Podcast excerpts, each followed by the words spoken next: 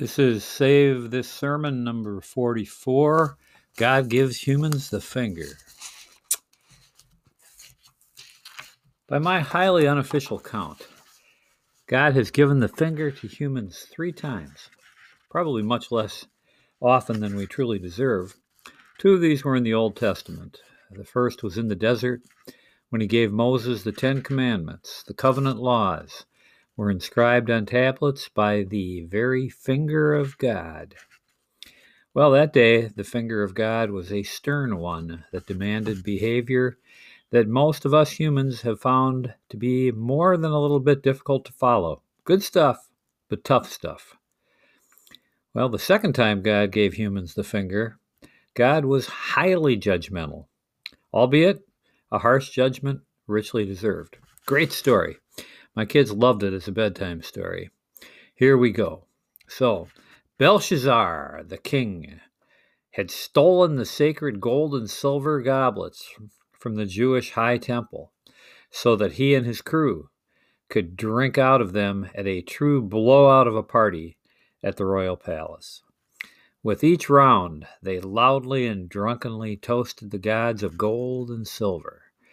God was not cool with this even a little bit. Yes, God gave them the finger.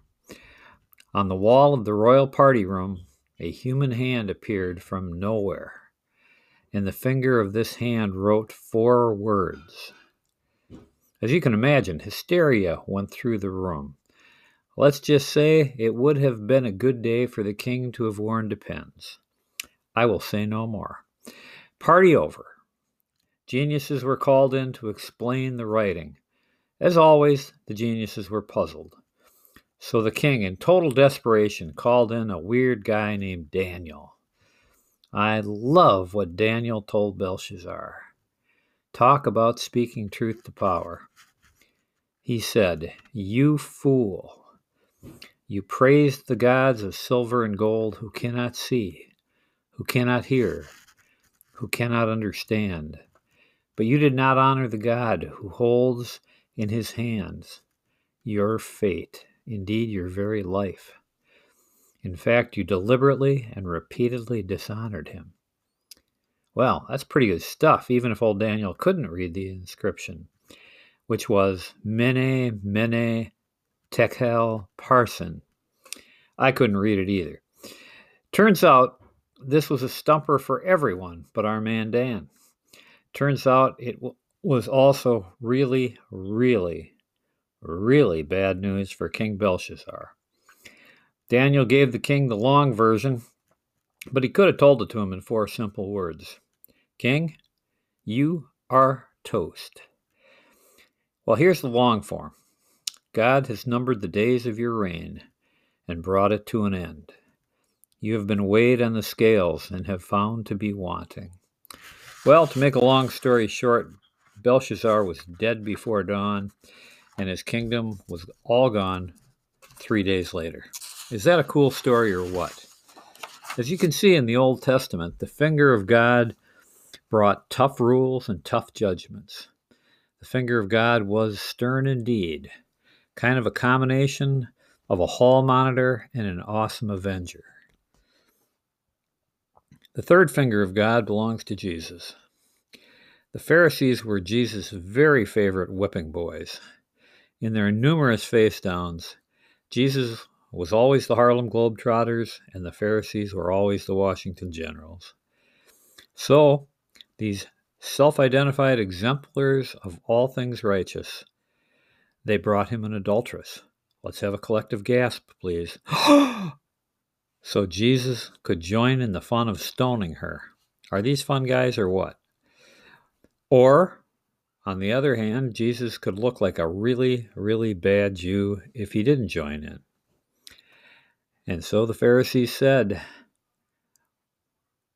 What's it going to be, O great one? Checkmate.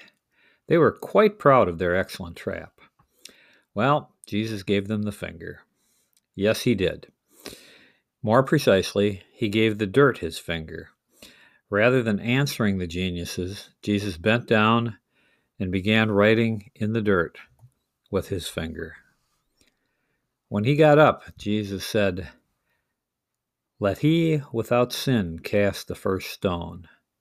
And then, without waiting for an answer, Jesus knelt down to write some more. My question is what did the Pharisees see in the dirt? Was it dead before dawn, dude? Well, whatever it was that was written by the magic finger, or perhaps it was by what Jesus had said, or perhaps they were the same. It caused the hapless Washington generals of ancient Israel to wander away with yet another loss.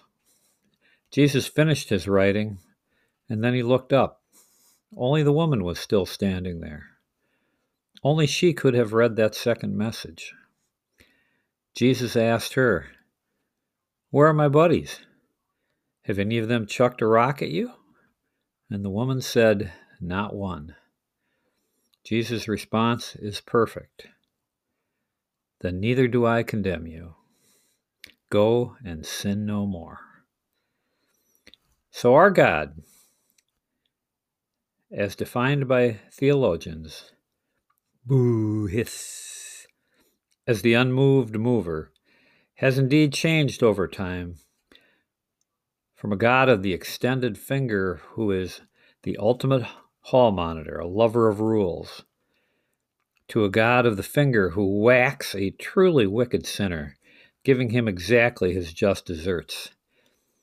And finally, he evolves into the God of the finger who first reminds us that we all fall short of his deepest hopes for us, and then who tells us these words of comfort I won't condemn you, but it really is time for you to get your act together and get moving on the path that I have always meant for you. Is that a great message or what?